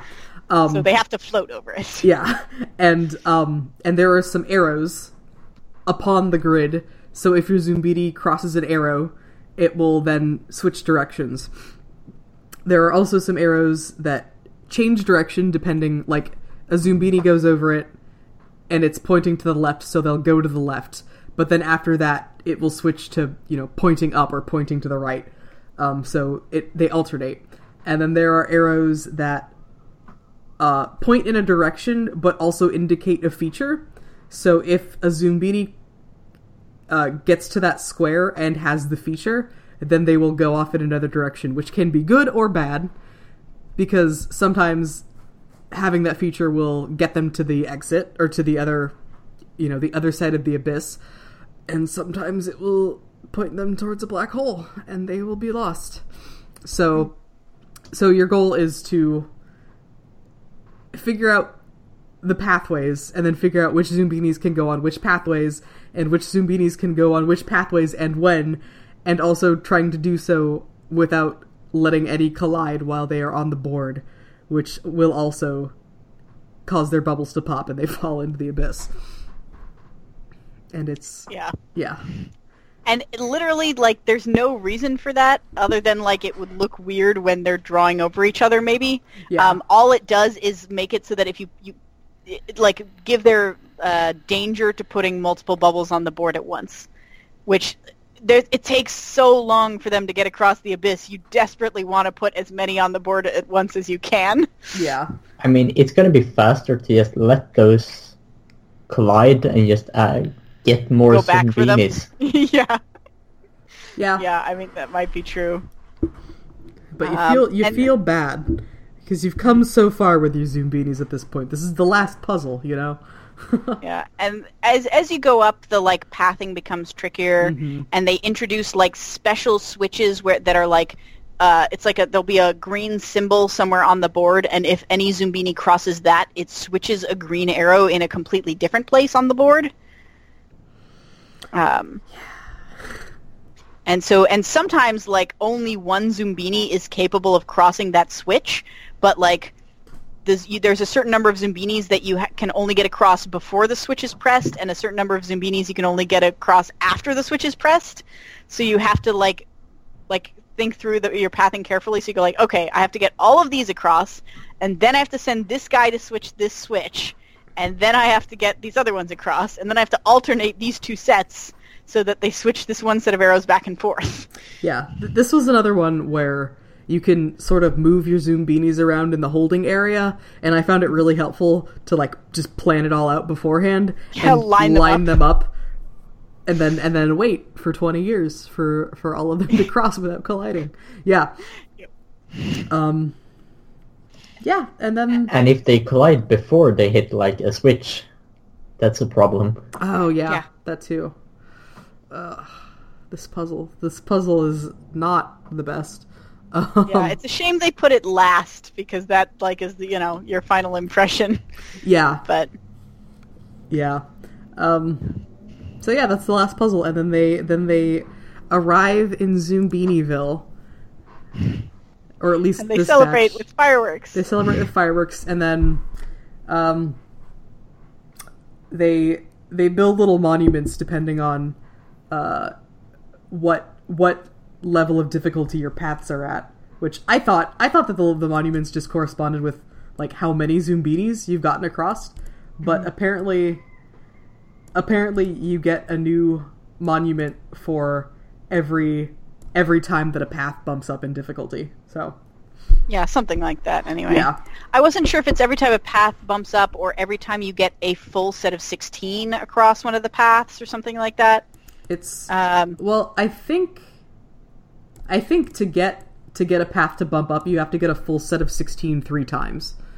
yeah, that's what I thought too, is. but it seemed like the the final path wasn't doing that for me. Oh, but maybe I I, was miscounting or something. Yeah, I, I feel Um, like I usually I usually lost at least at least one to um sorry, at least two to the to the abyss most times because they would collide. I very rarely lost any to um to whirlpools, but that's I mean I when Yeah. it's stuff like that and stuff like the um the toads, I I get really meticulous about planning so that I don't Yeah. lose any to like actual hazards. Um, so I usually did pretty well with that, but the the collisions, yeah. So That's They have a paperclip museum. Aww. oh, that's I don't think I don't think I got that one. that's They- that's yeah, so- for getting the mountains of despair up to very very hard. So yeah, Ah, Okay. Yeah, the yeah, so they the mo- the monuments are like little buildings, so it's like the town hall and the bowling alley and the clock tower and so you get the uh the little thing. So that means I guess you can finish the game without getting all the monuments, right? Because if you can't get full groups of Zoombinis past, yeah, I guess. then you don't. I mean, I think that's a nice self-selecting difficulty ramp, right? Because um, you the difficulty doesn't go up until you've shown that you've kind of mastered the puzzles, because you can Yeah. get through them repeatedly without losing Zoombinis. Yeah, I thought that was nice. Just i if- in keeping it from ramping up too much because Yeah. you know little little kids are playing this game mostly, not Yeah. us, um, but also us, and also we had difficulties. So Yeah, it's true. About Yeah, the I- thing we talked about before about making identical Zoombinis, Mm-hmm. I don't think you can ever make identical Zoombinis.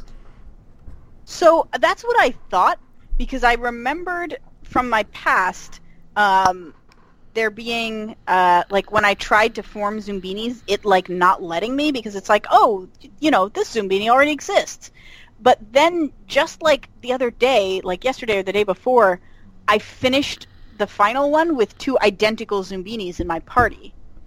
Um, because they had happened to come together at one of the the um, the the campsites. So I don't know if that was a glitch or if it's just like a thing that can possibly happen. I'm reading here that like when you take the 625, which is the possible Zoombinis, Mhm. across, then like you can't make any more Zoombinis. Hmm. huh. Well, I mean, it you there are only 400 Zoombinis to rescue, so it wouldn't let you make all 625 combinations.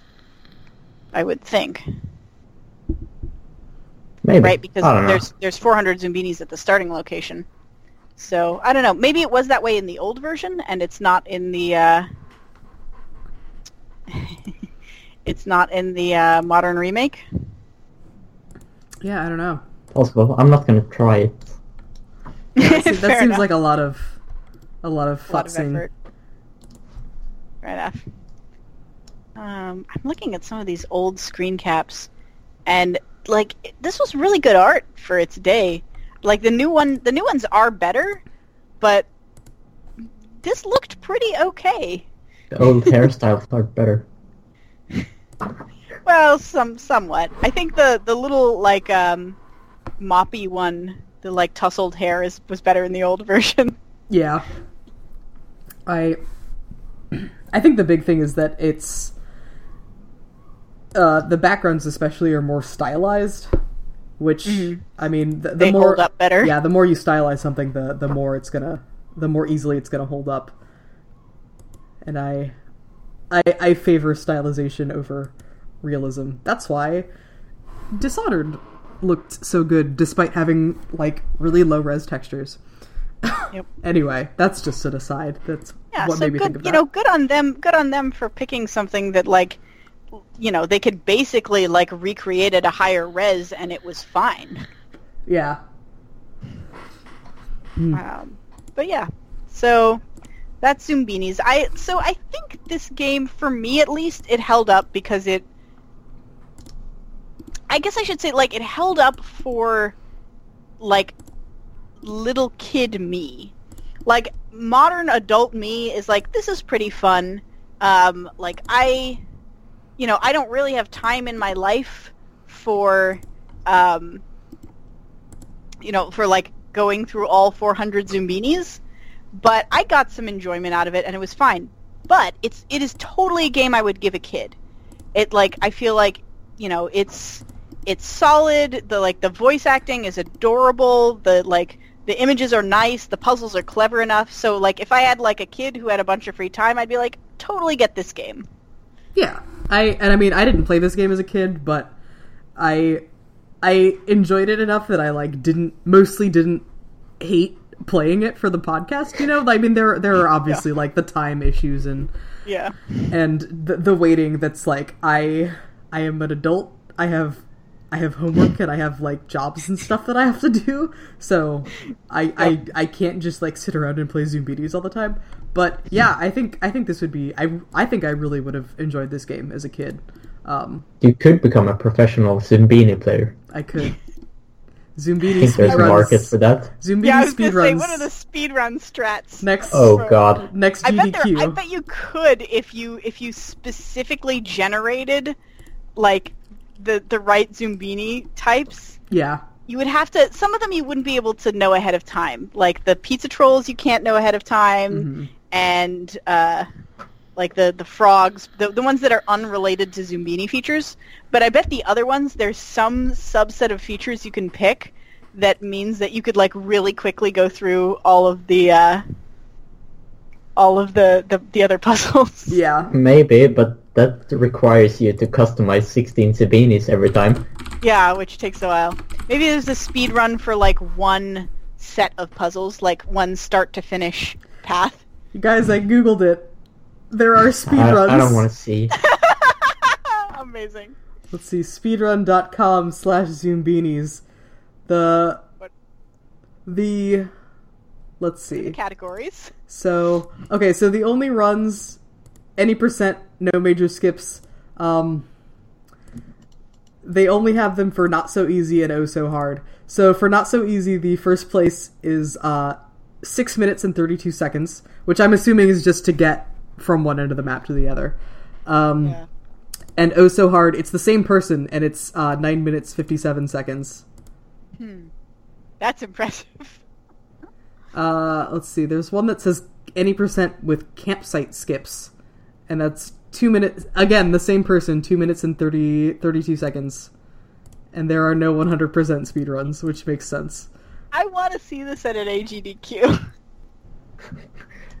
oh and do. In, in one of those like midnight slots, right? The like 2 a.m. time Yeah. slot. also possibly worth noting uh, the person with all of the all of the first place records is also the moderator of the Zoombinis page on speedrun.com so That There usually happens on smaller games. Then. Yeah, that makes sense.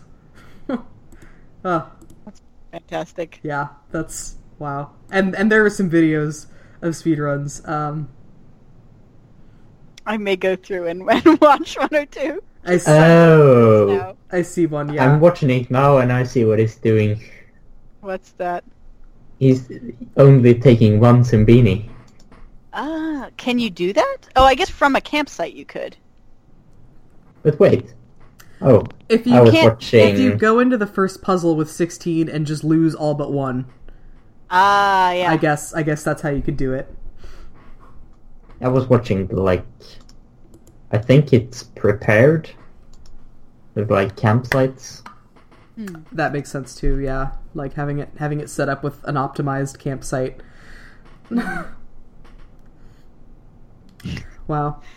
That's that's kind of hilarious and wonderful to me. I mean, uh, as are uh, sorry, say Oh, I was gonna say. I mean, I I feel like speedrunning is like sort of a a Rule Thirty Four esque uh, law of video games. Like if the game exists, Yep. someone's speedrunning it somewhere. Yep, So that's fair. yeah, Um, yeah, no, 2 a.m. slot AGDQ. Somebody make that happen. make it happen. Um, absolutely, I'll stay up for that. Uh, but so the uh, the other thing I was going to say is like another thing that is like adorable and charming to me is uh, when I was looking through the stuff on the wiki, I discovered that there are sequels to this game, uh, including but not limited to. Um, oh God, I think I've lost the uh, the tab now, but it's like Zoombinis like. Shoot, I lost it. I'm seeing. Zoombini's Mountain something. Yeah, I'm seeing two. But- I'm seeing Zoombini's Mountain Rescue, and That's the one. and Zoombini's Island Odyssey. Yep, and they, they the covers look so like '90s rad, where they're like skateboarding and and rollerblading, and they look so cool. The the the, the Wait, covers are not about on the flames? Wikipedia. No, it's about the Zoombinis. Oh jeez, Should be the- they they do look the Mountain Rescue. They're like snowboarding. Ooh, Yep, yep, and then yep. and then Island Odyssey. Oh, that's. Uh, I don't. I don't see a big big version of the cover for Island Odyssey. Only like a tiny There's- tiny There's thumbnail. one of the uh, of the original, um, this one, Logical Journeys, that is similarly like rad. I'll paste it for you guys in the in our chat, but maybe we can we can link it at, at the. Uh, That's amazing. I think I know, right? Oh man. Oh, here's here's Island Odyssey. I mean, they do have rollerblades, so oh, they're Well- automatically cool. it's, it's like That super picture cool, doesn't man. scream. It doesn't scream logical journey. it does not. Jeez. Well, I mean, The they they knew their the snowboarding ones on the mountains, uh, the mountain rescue re- are really what does it for me. yeah, and apparently I'm looking at the like the description of uh, Mountain Rescue, and I think it might be this a similar thing. Yeah, it's it's sort of a similar thing where now that the Zoombinis are safe in their new home, Zoombiniville, they find another small species that needs to be rescued. So for Mountain Rescue, um, after the foundation of Zoombiniville, the Zoombinis find peace once more until a small group of them get trapped inside a cave seeking shelter from a storm. They meet up with strange creatures called Boolies, who occupy a city known as Boollywood. Boolean. Oh, I, I thought they were going to go with the Boolean joke, and there was going to Oh. be a Boolean logic thing. Oh. Um, as- pretty good too. Yeah.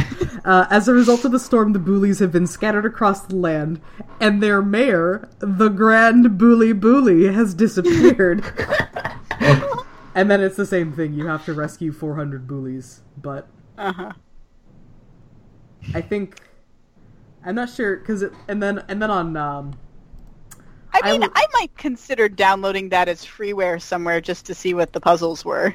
yeah, um, there there are puzzles listed on Wikipedia, but the the descriptions are much less robust than those of the original game. So so yeah. Oh, and then in and then in Island Odyssey, it's uh, little Zerbil Zerbil caterpillars. I see. Hmm.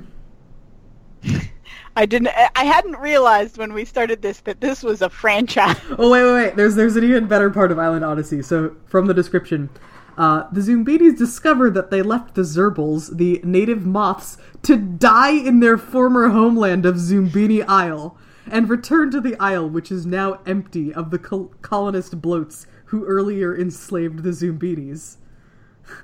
so you're just trying to get the Zoombinis, uh, or you're trying to get the Zerbals, I think, back like with with the Zoombinis to Zoombiniville or something. Aw. So that's cute. Conservationist Zoombini Island Odyssey. Yep. Very nice.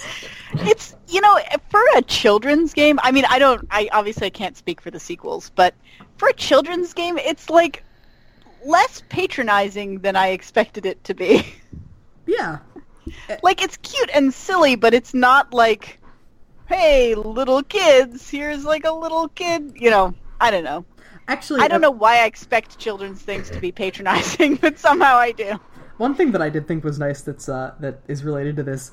There's a there's a hint button, and I feel like the hint button never actually gives you hints.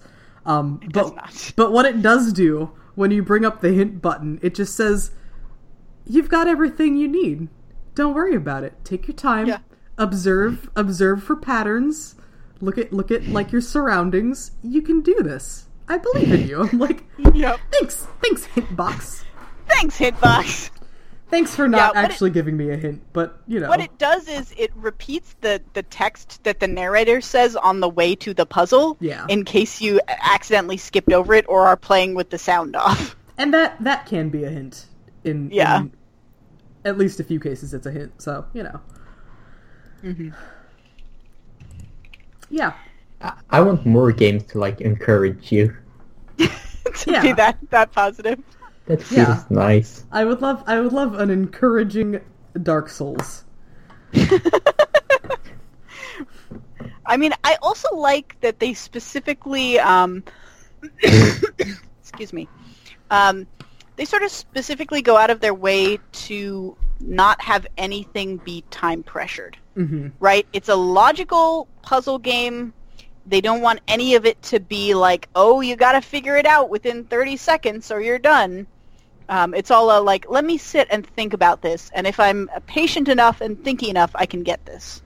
yeah that's i mean i feel like that's that's true of a lot of good puzzle games i know maybe maybe not so much an issue of time thing but um instead of time uh, dexterity like the portal games they made a big point of saying you know if you feel like you have to make a lot of like tricky jumps or really tricky timing issues to solve this puzzle you're probably looking at it Not the wrong thinking way hard enough, yeah, yeah. You're, you're approaching it you try approaching it from a different way and you won't have to do any of that stuff um which i think I feel like Portal has some.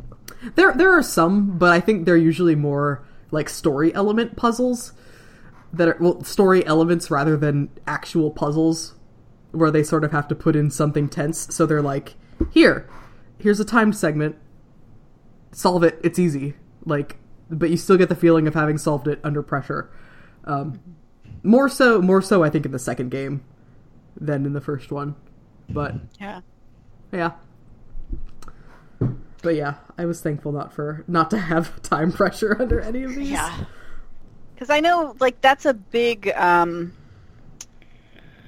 like, that's a big just sort of separator for, like, uh, some people. Um, that's not the word I'm looking for, but, you know, like, it, it alienates a significant group of players who are just not as game literate and not as comfortable because time pressure feels like all of a sudden you're under, like, a really high stress. Yeah. Um, Absolutely. yeah. I remember um, when I was when I was a small child. The reason the reason that I have spent my whole life not being a math person actually I can I can trace this to like specific moments in elementary school. Um, when you're in elementary school and you have to do like those those sheets with a hundred simple addition or subtraction or multiplication or division problems, and we had I don't I don't remember, but we did those like once a week, and it was always a specific set of time, and it was do as many as you can of these 100 in the time. And I never, never got very far just because of the time. And I it Yeah. stressed me the fuck out, and it made me hate math. So, thanks elementary school. Thanks, Yep. thanks American public school system. like, I Bring had it the all the way back around. yeah, I had the exact same experience with math in like when I was like 10, 11. Yeah, it Yeah. sucks. This this these exercise sheets suck. And their their um their suggestion to my parents about that was to give my parents a bunch of stacks of those sheets and to make me do it at home. Which again circles back down to back around to homework, and I never did. My parents didn't make me do that shit at home. I think they realize that it's, it's stupid to make a child do that under time pressure when you know they otherwise are okay at math. So Yeah. you know, Yep. yeah. But that's just you, you said time pressure, and that is immediately what I thought of. Uh, Yeah. So it's it's good that they like they set out to make a game that was just about logic puzzles, and this is a good game, like a good set of logic puzzles for the most part. Like it's flawed, for sure. Like the the it definitely cries out for that fast forward button. Uh, but you know the the narrative is cute, but doesn't get in the way. Um, the art is charming, and like the puzzles are are certainly good enough for what it is. Yeah, I mean- it and it It's a good game from '96. Yeah, that's also a good point. yeah, and it and it holds up pretty well, even you know, even twenty years later, twenty one years Yeah. later. Um, and as as far as like uh oh Jesus, has, yeah, it's been Yeah. no I- seven, Hmm? eleven. No, you're right. Yeah. I, I almost years. said I almost said ten years, and then I was like, wait a minute, nineteen ninety six No. was much longer ago. Jesus. Yeah, no, I guess 21 years.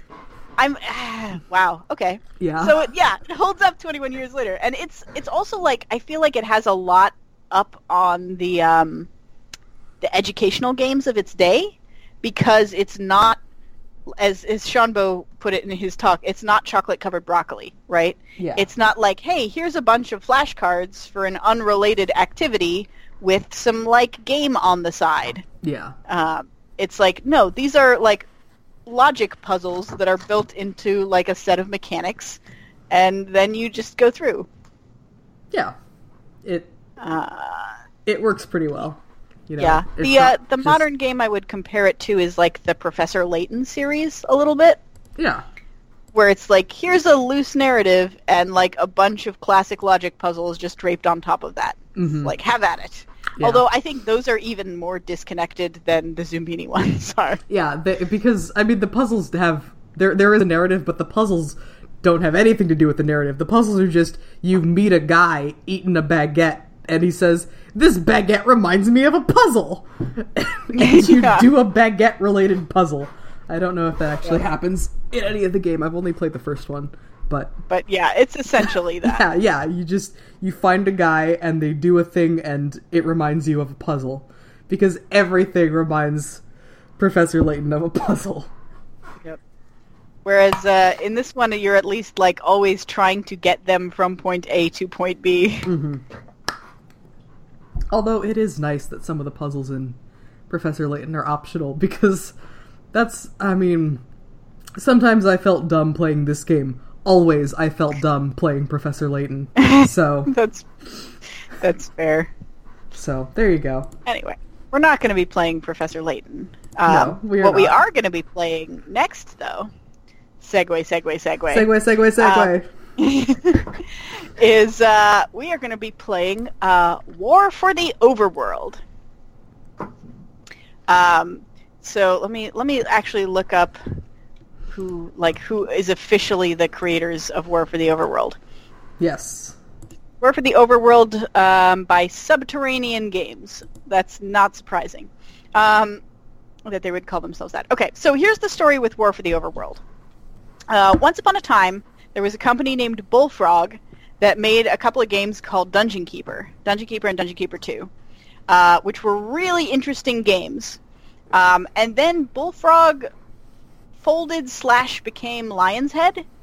Um, and there while like they were in the planning for Dungeon Keeper 3 and they never got to make Dungeon Keeper 3 and there were a lot of devs um, from this game that like really wanted to make Dungeon Keeper 3 um, so eventually those devs just got together on their own um, ran a Kickstarter and were like will you help us make really not Dungeon Keeper 3 no we promise don't sue us um, so they made War for the Overworld, uh, which is essentially Dungeon Keeper 3. It's like it has a different name and like slightly different assets because they like can't legally use the same ones because I think like EA technically owns it now or something like I that. think I think so, yeah. Um, but it's essentially like the third game that they wanted to make. Uh, and War for the War for the Overworld and Dungeon Keeper were a really interesting like meld of game genres in that they were like they're nominally RTS games, um, but they also have a heavy sim component. So the idea is that you know it's an RTS. Your goal is to like build up a base, train, uh, you know, like get units, uh, make the units more powerful, and like go out and take over enemy territory. And you have to harvest resources and things like that.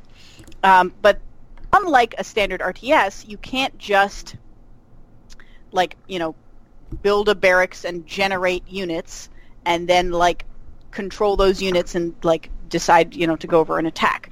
Uh, what you have to do is create a really nice fancy dungeon that minions will want to live in. You, by the way, are like you're an evil overlord in the underworld, so you have to create a fancy place that minions want to live and attract them to your dungeon. And then you have to keep them like happy and paid and well fed, uh, so they will do the work that they're supposed to be doing. So you have no direct control over them. You just kind of encourage them to do the thing that you want them to do, and then they either do it or they don't, depending on how happy they are with you. Yep.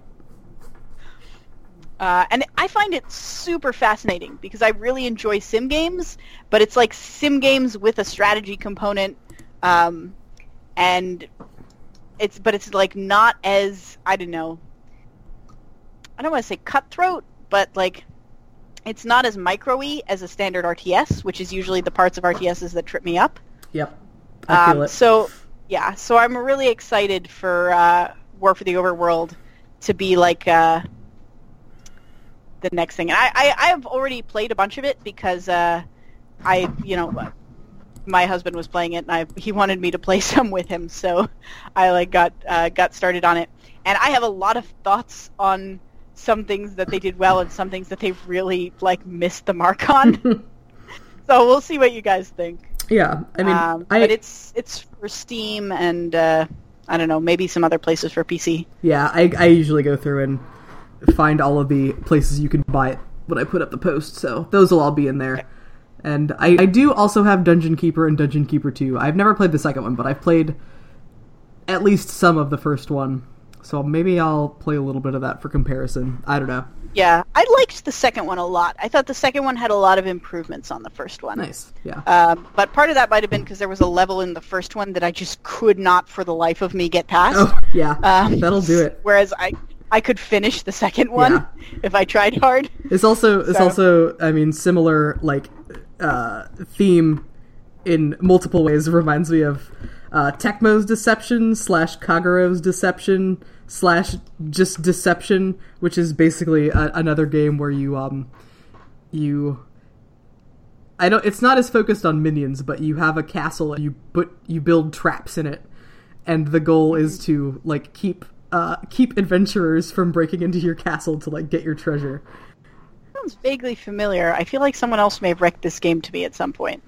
Yeah, it's I've played some of one of them, but it's it's I mean it's an older game like PS1 era was the first the first one. I mean there there have been more recent ones. I think Deception 4 came out for PS3, um, which I haven't played that, but it's it's an old series, old-ish series.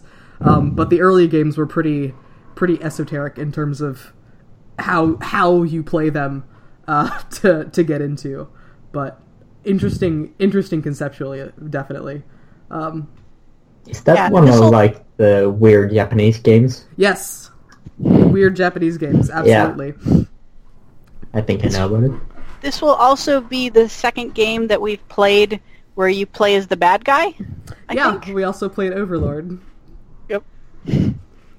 I like I mean, I feel like you can make a case for you being the bad guy in a lot of games. That's fair. it's all about our But like ex- explicitly, you play an evil overlord who is like trying to conquer the world of light. yeah. So this is not I want to know how how much similarities they have. oh, Overlord Overlord and and- War for the Overworld. I Yeah. guess we'll find out. Yeah, Yeah.